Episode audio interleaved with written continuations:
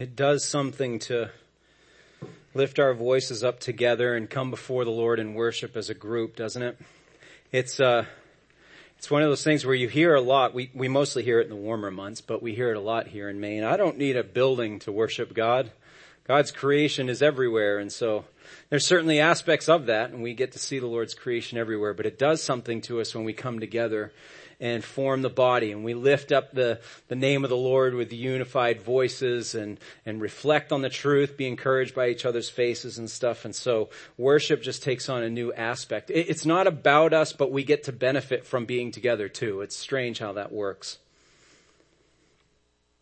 It's going to come into play with what we're talking about in 2 Corinthians 8 this morning. But before we get there, I just wanted to mention that I've had several people ask me um, if we were going to put some information out about the um, the vote that's coming up on Tuesday, and uh, we certainly have out at the pedestal table. It's out in the entryway. Our partners at Christian Civic League in Maine um, have provided us with some information about um, these topics and, and in which way that the uh, the scriptures lean and that kind of thing. And so I'd encourage you if you're not brushed up on uh, what's coming down on Tuesday that you go and get that.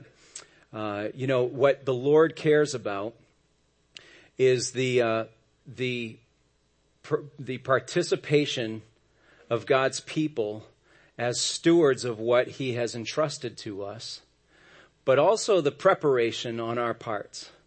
What do we do when results either go the way they, that we want them to go or they don't? Because that's what's, you know, well, most elections go one way or the other. Some get hung up in court for a while and things. But for the most part, it's either going to go one way or the other. And so the people of faith are called to be prepared for the next day. And uh, that is honestly what I believe the gospel calls us to: is to strengthen ourselves to position ourselves to be faithful regardless of which way things go in the country that he's blessed us in. And so that becomes our, our gospel call that we want to adhere to. So be praying about that. Participate for sure as, as stewards of the, um, of the uh, country that the Lord has given us. But also continue to trust the Lord Jesus is in control of it all. He has mission and duty and, and and worship for us all. He has all of these things of the life of, of believers to continue to move forward. So we keep those things in perspective. If I said to you, I'm standing in front of you, and I said that some of these things would come into play as we get into 2 Corinthians 8, if I said, I feel like everyone's watching me, you'd go, yes, we all are. So do something with that. Don't stall this out, dude. Come on. We've got lunch to, to be had and everything. So let's move along. But if I'm in a crowd of people and everyone's kind of distracted doing their own thing and I stop you and I say, I feel like everyone's looking at me. You start questioning my sanity. And you're wondering if I'm really got it all together because clearly not everyone's looking at you. There is a difference in context between whether or not that statement is healthy or paranoid. And I believe what Paul is going to illustrate for us today is the healthier side of acknowledging, yes, I'm being watched. And then coming to a place where I'm okay with that instead of resistant to that, which I think is one of our greater challenges as believers in Jesus Christ. Last week we started talking about how generosity plays into this because Paul has a project. Paul has a goal in mind. He's going to raise funds from the Corinthians to join with the funds that have already been raised by the Macedonian churches. And he wants to put those together so that they can pre- present them to the poor that are in Jerusalem. So Paul is trying to get them to see as we get into this text this morning that people are watching. Paul's even going to subtly demonstrate he understands that people are watching him. So we're going to break that down a little bit and figure out what all of this means. But the point that we made last week that I wanted you to take home was that God's generous heart is demonstrated through God's generous people. That apart from God's generous people taking part in the thing that the Lord would be leading them to, people don't get to see how much God cares. So it's important for us to demonstrate the heart of the one who has rescued us. We know what his heartbeat is. We know what he cares about. It's up to us then to kind of see that through and to walk that out. Paul had shared with his readers the uh, incredible example of the Macedonian churches. There were several churches that he was intimately acquainted with, that he was serving with. He was struggling with them, suffering with them. They were scraping the bottom of the barrel dirt poor. And he said they, they heard the call to, to contribute and participate in the giving, and they came and they met that need according to their ability, which we could say it was probably just a little. But then he goes, and then they came back and they blew me away because they went beyond or even contrary to their ability to give what they presented. Remember we said that we imagined the dialogue between Paul and the Macedonian churches because they were so compassionate, they were so earnest and eager to do this that Paul might have said something like, I appreciate the heart behind this, but I know what you guys live off and you can't do this. And their simple response would have been, Paul, we understand what their suffering looks like because we go through it. We, you can't stop us from doing this. We care about them because we relate to their need. They discovered the secret that giving away what we don't rightfully own is freeing because it starts to detach us from the cares of this world. Everything we can see, everything we experience, all the pressures that we experience throughout our lives and we become so anchored into this kingdom of, of what's on the earth that we forget that we are called to conduct ourselves in a manner worthy of a kingdom that is promised to us for all of eternity. And letting go of these resources and freeing ourselves up of that begins to build in us a detachment of those things that are in this world. So therefore is just a good simple exercise to live heavenly. Paul also gave us the incredible example of Jesus as our gospel kind of focus here in 2 Corinthians 8, 9. The scripture says, for you know the grace of our Lord Jesus Christ, that though he was rich, yet for your sake he became poor, so that you by his poverty might become rich. He explained to us there was an exchange there, that Jesus was in the place that he deserved to be. He was hearing the, the glory and the, and the fame and the honor of all the things that his majesty was worthy of. And yet for our sakes, he traded that in for poverty and we had made the application that so much of what we do is given from abundance, which is good. There's nothing wrong with that. But in terms of understanding the call of the gospel and relating to what Jesus did for us, that we need to find those places of sacrifice and lean into those a little bit more. Press into those opportunities. So that in relationship to Christ, we learn to give from sacrifice, not just our abundance. So this isn't, as you would know, the only part of the scriptures that money or or charity or grace or any of those things are talked about. Of course, the scriptures are loaded with wisdom, with warnings, encouragements, all of those things regarding money because it's so near and dear to our hearts. Last week we said you didn't get here apart from some form of expense. You aren't clothed today apart from some form of expense. Your plans for the rest of the day or the week do not uh, negate the expense that is required for us to do those things. And so it, it touches every part of our life. So therefore we need to get a biblical handle on what we are to do and how we are to see these resources that the Lord's blessed us with.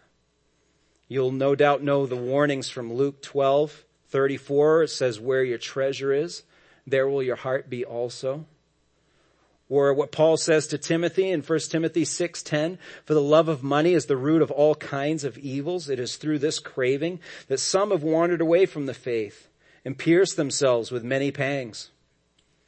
Hebrews 13:5 Keep your life free from the love of money and be content with what you have for he has said I will never leave you nor forsake you. Those are just a sampling of some of the warnings that the scriptures have given us about how we use our finances, but it's also a positive side of this too. Not just to be sure you don't do this, but also move forward and do these things.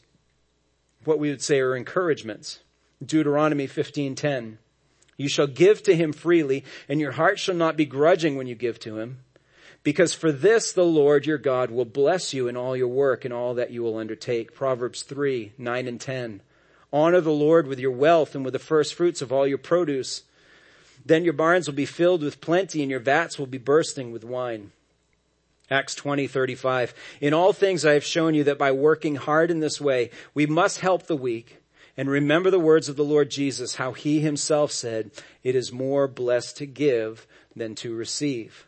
Those are our encouragements to continue doing the right things with all that the Lord has blessed us with because our conduct with money reveals the condition of our hearts. So many preachers have said over the years, and I've heard them say it a million times, and I'm going to steal it right from them because I think it's a worthy question. If we were to go and look back at your checkbook register, now I'm a halfer. I'm, I'm kind of a hybrid. I do online banking and a paper check register. I just haven't fully committed. I haven't jumped over. I guess I need to see some of that in print. But how, all right, how many of you are hybrids like me? Okay. Anybody fully online with it? Okay. What are your passwords? We can share those, right?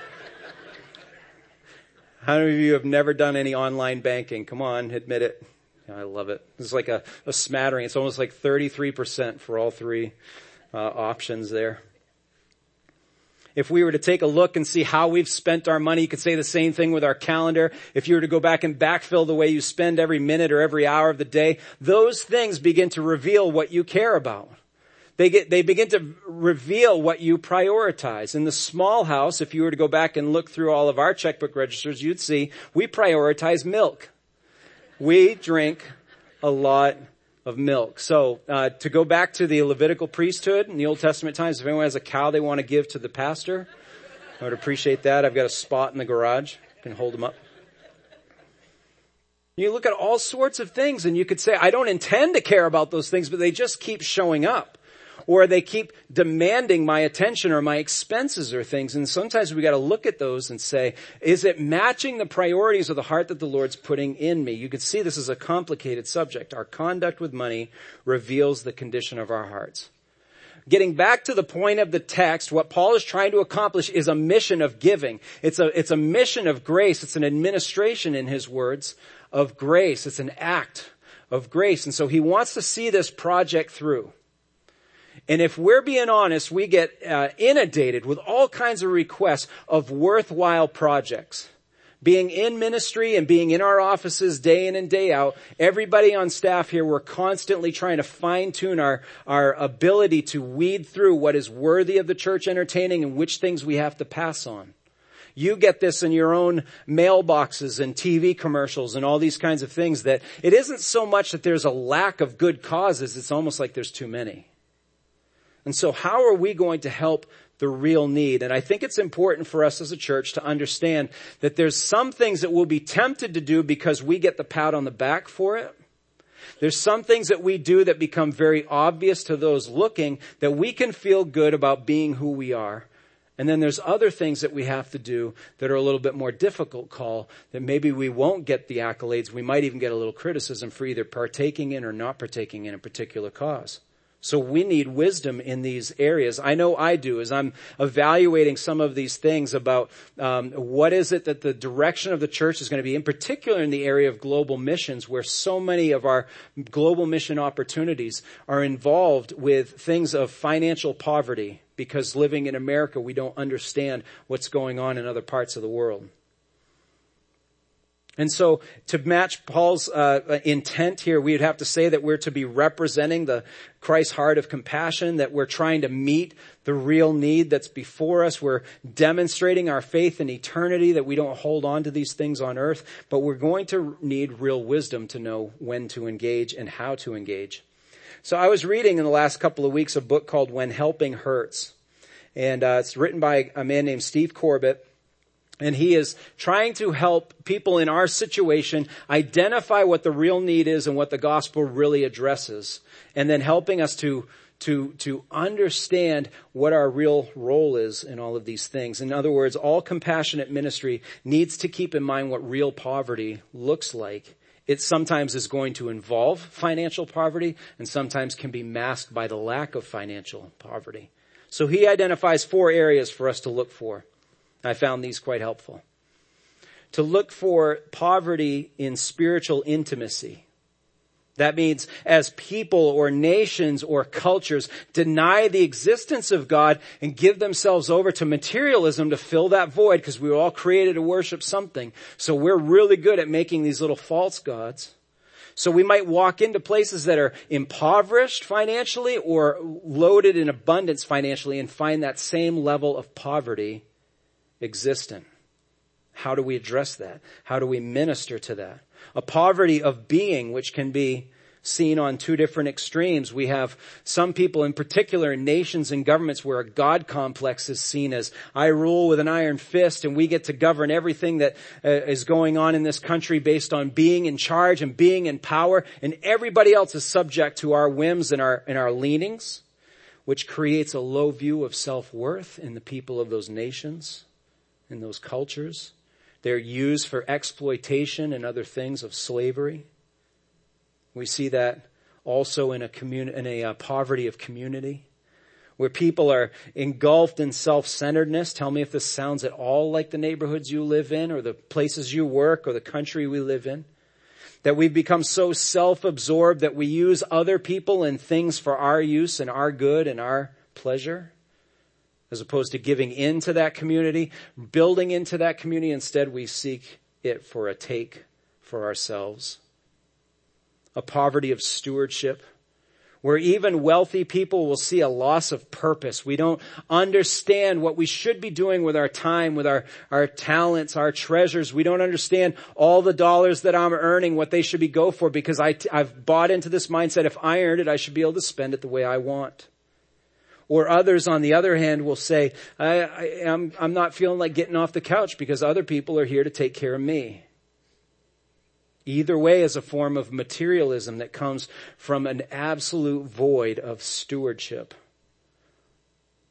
You see how the gospel moves into these areas and these problems and deals with it at its core level so that if you and I just throw a hundred bucks at something, we may not necessarily be helping the situation.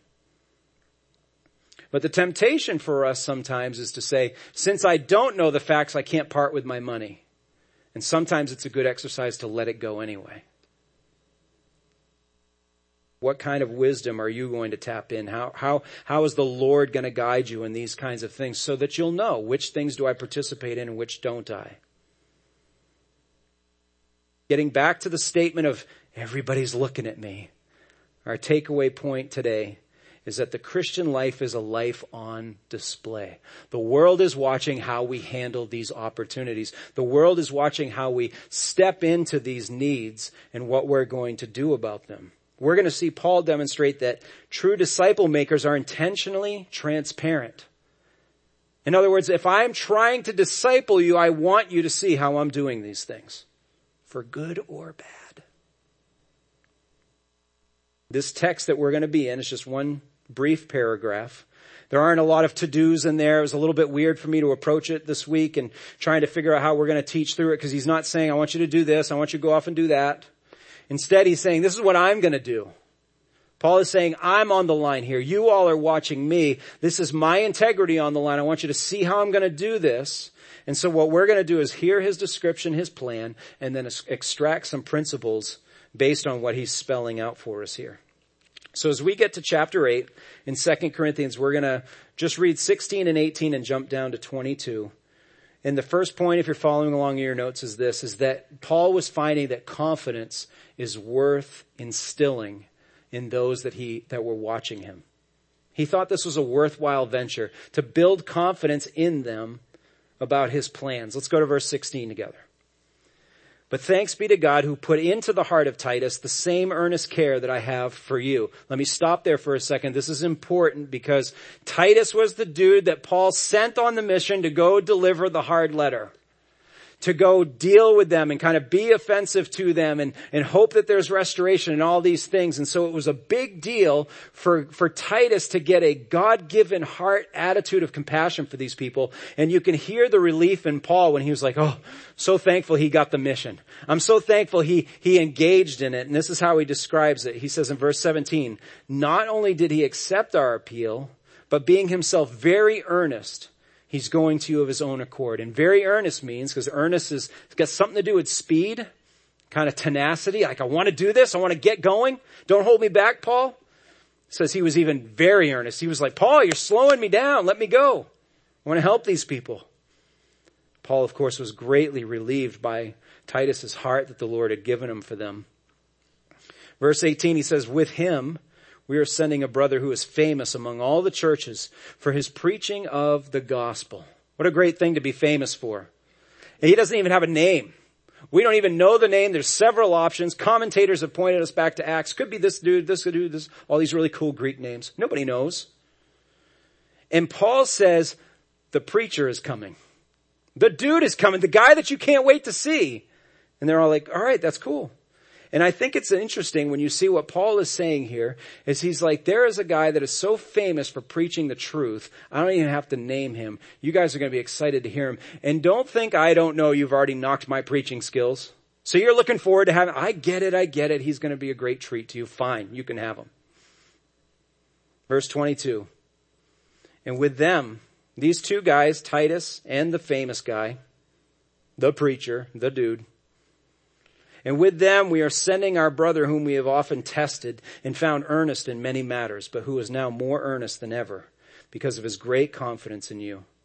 As for Titus, I want to go back to this guy because I really want to pump him up some more. As for Titus, he is my partner and my fellow worker for your benefit.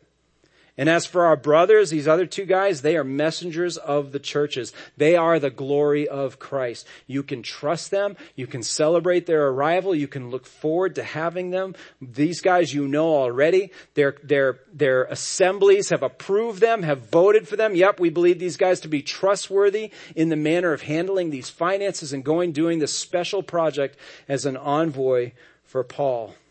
In fact, one might call them as they set out on this quest, the fellowship of the offer ring. I'll let that one sink in for a second. I promised the elders I wouldn't share more than one Lord of the Rings reference per month. I can see Don over there clicking. He's just making sure. You get one. What we see here in Paul's explanation is really a demonstration he, yeah, he's telling them his plans. This is what we're going to do, but he's demonstrating something to him. He wants us to read between the lines. He wants us to watch his conduct because we're all watching to see how he handles this. This is much more about the Corinthian security in the handling of their money that they're going to be sending to people they may have never met in a land they can't see. They won't have a video feed on YouTube or anything like that to prove that it arrived. This is much more about Paul giving the confidence to the people that he's asking them to step up. He's holding them accountable to their, their call of salvation. If you really believe this, this is how you'll show up. This is what you'll do. But at the same time, he's going through these great pains to demonstrate to them, I care about what you need as well. And I don't expect you to just trust me point blank. It was important for Paul to instill confidence in these folks instead of doing something that looked a little bit more like showing up as the big guy, being the apostle. We've already sol- solved this for the first seven chapters. You guys weren't looking at me as an apostle, but bam, I nailed it. Now I'm the apostle. Here's what we're gonna do. Open up your wallets, empty out your pockets, let's get this thing done. He doesn't do that. He says, listen, I, I want you to know we're gonna be very, very careful with your money. I want you to know that I'm sending Titus ahead of time for you to get to know him so you can trust him. I want you to see how big his heart is for you and for the poor in Jerusalem and how much he appreciates the Macedonians' gift and how this is all just piling in. I want you to feel comfortable with this process. I'm sending to you also a guy that you can't wait to hear from. And I'm also sending you somebody that's been approved by the other churches, has been tested in all these ways, and he's proven just as eager for this as anybody else. This is more about what Paul believes the Corinthians need for their security as it seems to be for the other things. I also love, just from a, a, management standpoint, this part challenges me because Paul is on record for saying, I believe that this entire collection is going to be such an incredible testimony to the world watching. You're going to see the Greeks raising money that they don't necessarily in the world's eyes have to give up, but because they feel compelled by the grace that they've been shown, they're going to send that money to believing Jews who are poor in the streets of Jerusalem. And then someday, as we heard last week, someday if the need is ever needed, is, is ever apparent, they'll reciprocate and they'll come back and help the people in Corinth or in Achaia. And the world's to watch and see Jews and Greeks supporting one another as they found forgiveness at the foot of the cross. It's a massive project. This is a massive uh, testimony to the community. And what Paul is doing instead, and this is the part that intrigues me, is he's not micromanaging it. He's letting the body of Christ handle it. You've heard my call. You know what the mission is. You guys can figure this out. I trust these guys to get it done. Corinthians, I trust that you have a heart that is engaged in this. He said at the end of chapter seven, I have full confidence in you. It's incredibly trusting on Paul's part to, to practice what he's preaching on something that he cares so much about that he's been preparing for years to see this through. And when it's time to it, he says, I don't even need to be there to superintend this. The Lord's got this. Confidence is worth instilling in those who are watching. And that comes oftentimes by building them up as capable of doing the ministry as well. This wasn't just for one apostle to see through. Holy Spirit lived in all these people. The second point that we can extract is that our reputation, as was Paul's, is worth protecting.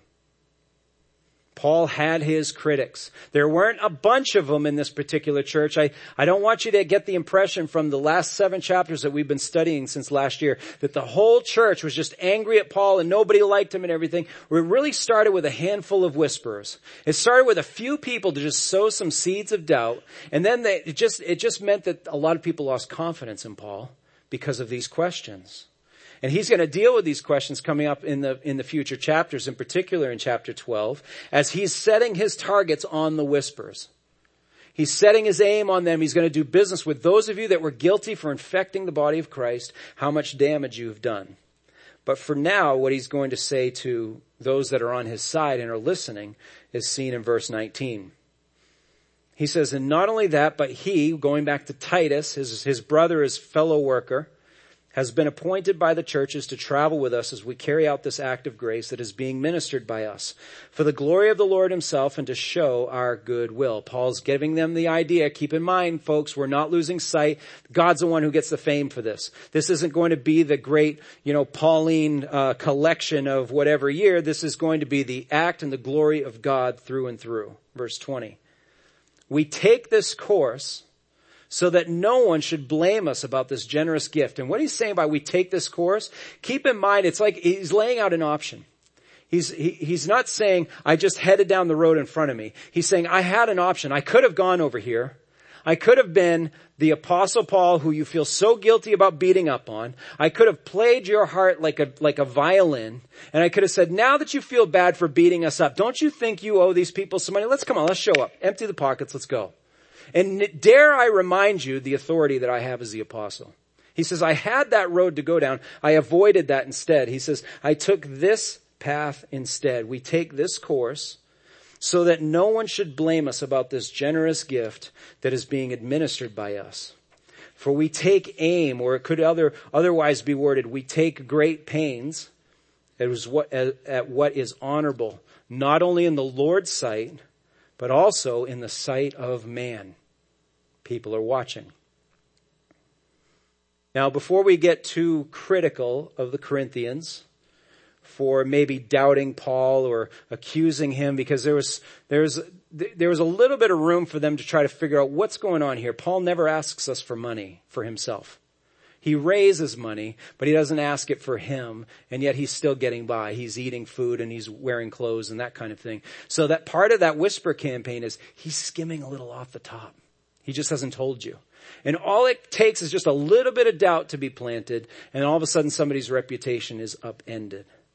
But that isn't the only way that these things happen. I mean, there's history, right? Ministries across the globe and especially in the last several decades, have been accused of mismanaging funds and finances and have been caught red-handed to where people's confidence in the way these ministries are handling the funds and doing all those kinds of things, there's valid questions that go into that, and we bear the burden of having to keep our reputation untainted in order to combat some of those fears. Churches and ministries in the past have been abusive, maybe even currently, well, not maybe. There's current abuse going on in ministry when it comes to handling funds and finances. Because leadership starts to get autonomous. They start to say, I'm the spiritual guru. I'm the one that hears the voice of the Lord and what he told me we need to do. And if you doubt me, if you question me, if you say, that doesn't really look like a good expense, or worthwhile or is the Lord really, you can't question me because then you don't have enough faith. So we see that kind of abuse happening in ministry. We see others that maybe aren't as guilty as that kind of ego driven, but they're a little bit more aloof, a little bit hands off. They see that financial matters are icky. They're not very spiritual. You know, God sees our hearts. He'll work it all out and everything. Not a big deal. So it's a little bit distant from the practice instead of diving in and saying, how are we going to do this right and do it well? And then you have flat out negligence. You have ministries all over the place who don't want to research how to handle funds better. They don't listen to the voice of their congregation. They don't put wise people in place and in charge of these kinds of things because ah, it just doesn't seem like the work that God wants us to do. We're supposed to preach. We're supposed to sing. We're supposed to evangelize. The money will uh, work itself out. When I first came here uh, years ago, early early 2000s, I was so relieved. I was so comforted by Faith's financial practices when I heard that we spent thousands of dollars on outside audits from trusted, reliable accountants that signed off on our on our financial practices, but in areas that they had questions for us because they spend a week here on site and ask us for all kinds of receipts and answers and all this kind of stuff. And at the end, their report might say, "We we recommend you do this differently, or you think about doing." X, Y, and Z, and then we get together as a team and figure out which recommendations fit our model and which ones we'll do and that kind of thing. And it's, and it's so encouraging to see that the church thinks that that's so important to have their seal of approval that's outside of us that we can say it's not just us saying we're handling it. You can trust us but you can actually see from them that we're doing this the right way. I was encouraged to be a part of finance teams uh, budget meetings every single month, preparing for a public budget review that comes once a year, where people in the congregation are allowed to ask questions about particular line items and things. I was encouraged to see that when somebody gives money to the church in sincerity and wanting to see something done with it in particular, if it's not something that our mission is focused on right now or it's not something we entertain, we go back to that person and say, we don't want to mislead you. We're not planning to use the funds in that way. You can have them back with no shame. We don't mind sending you the check back or anything. If you want to go and give to that cause directly, you can do that outside of faith. But right now, we're not in that. And I thought that that was healthy in communication as opposed to that, what I've seen so often of like, sure, we'll make sure it gets somewhere around there. There's integrity to it. And I was also encouraged to see that the pastors are just part of the same teams. That we might have ideas or dreams or plans, but it has to, it has to hold up uh, to the scrutiny of others that have been entrusted with the care of God's funds and resources that you in all faith give and contribute. This is what John Calvin said so many years ago. There's nothing that so leaves a man open to sinister insinuation as the management of public funds. Thus, the higher the position we occupy, the greater our need to imitate carefully Paul's circumspection and modesty.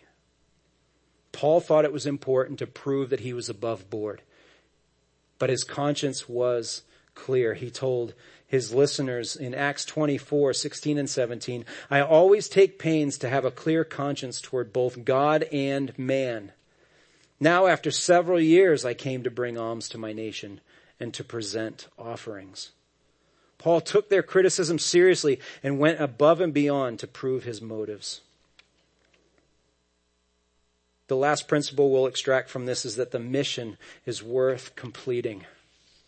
Paul reminds the Corinthian believers. He lays it on a little bit heavy here. He's been gracious and gentle with them. Verse 24. So give proof. Give proof before the churches of your love and of our boasting about you to these men. Prove your love. Back it up. It's consistent with what Jesus said in John 14, 15. If you love me, you'll keep my commandments. Even Jesus himself said, don't just tell me, show me.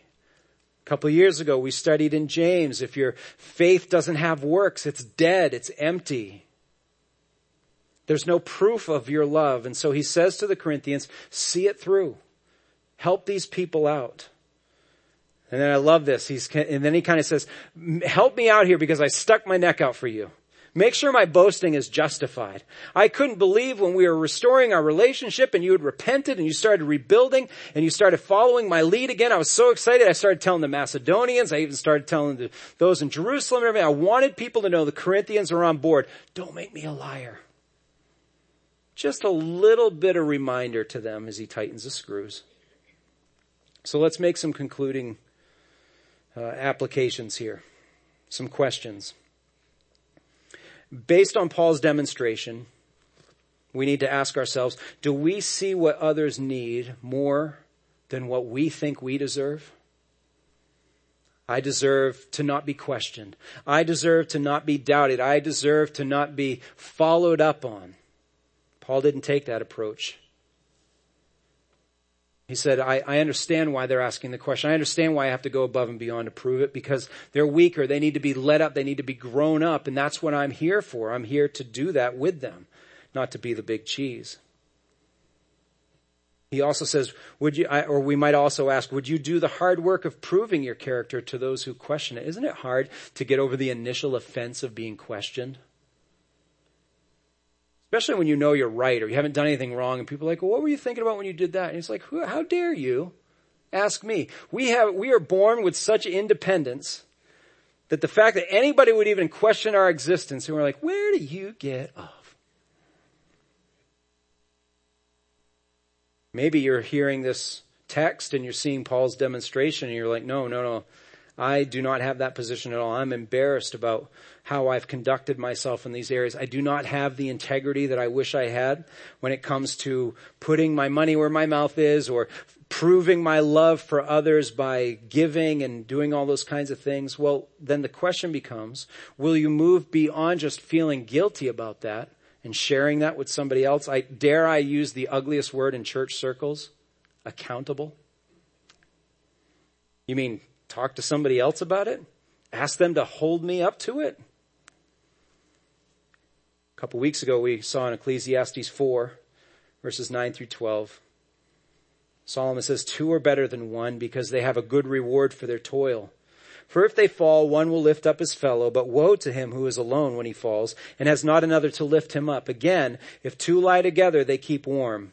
But how can one keep warm alone? Though a man might prevail against one who is alone, will withstand him a threefold cord is not quickly broken. So if what I care about more is the end result, if what I care about more is the glory of God, if what I care about more is the provision for others, then I'll eat some humble pie and say to somebody, I need to be held accountable. I have friends that have walked into um, uh, uh, buying a car with me. I was trying to think of what you call that. You call it buying a car, I guess because you know I will be honest with you. I'm at the point where I have I don't think I've ever paid cash for a car, and I commend those of you that do. And I, but I at least said I am not walking out of here with a with a monthly payment that is above this line. And I know I needed that accountability because I get emotionally invested in a vehicle. I love cars. and I remember this one particular time when I was buying that yellow Jeep that some of you have seen. I'm like, oh man. So I said, dude, you got to come with me. Because if I walk in there, they can name their price. I'll walk out of there paying it. Help me walk away from this if it's not right. Here's what uh, James Denney says in his commentary on this book. What folly and what disdain for the name of Christ. We too readily trust ourselves. We have too much faith in our own honesty. Many have ruined themselves by too much trust in their own integrity. Last question and we'll wrap up. Do we care enough about the name of Christ or the need of others? Or do we care enough about our own need of grace that we will commit to live our lives before others and give of our resources in order to be who we say we are?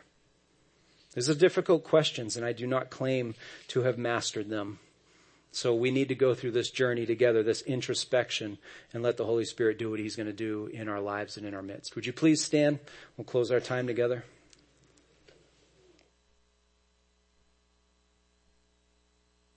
Lord God, I thank you, Father, for the patience of your people. Lord, these are difficult subjects for us to ponder. It's hard to not listen from a defensive standpoint.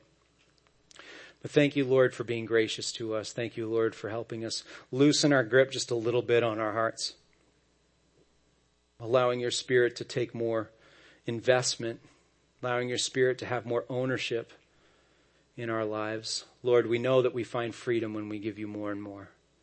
So help us, Lord, to trust you. Help us to experience that joy. But Lord, help us to walk in wisdom. Help us to use the wisdom that you've given us to be most effective, to meet the real needs that are presented around us, Lord. Not to just make this a conversation about money. Lord, help us to live deeper lives than that. Lives of obedience and trust and walking in your grace. In Jesus' name, amen.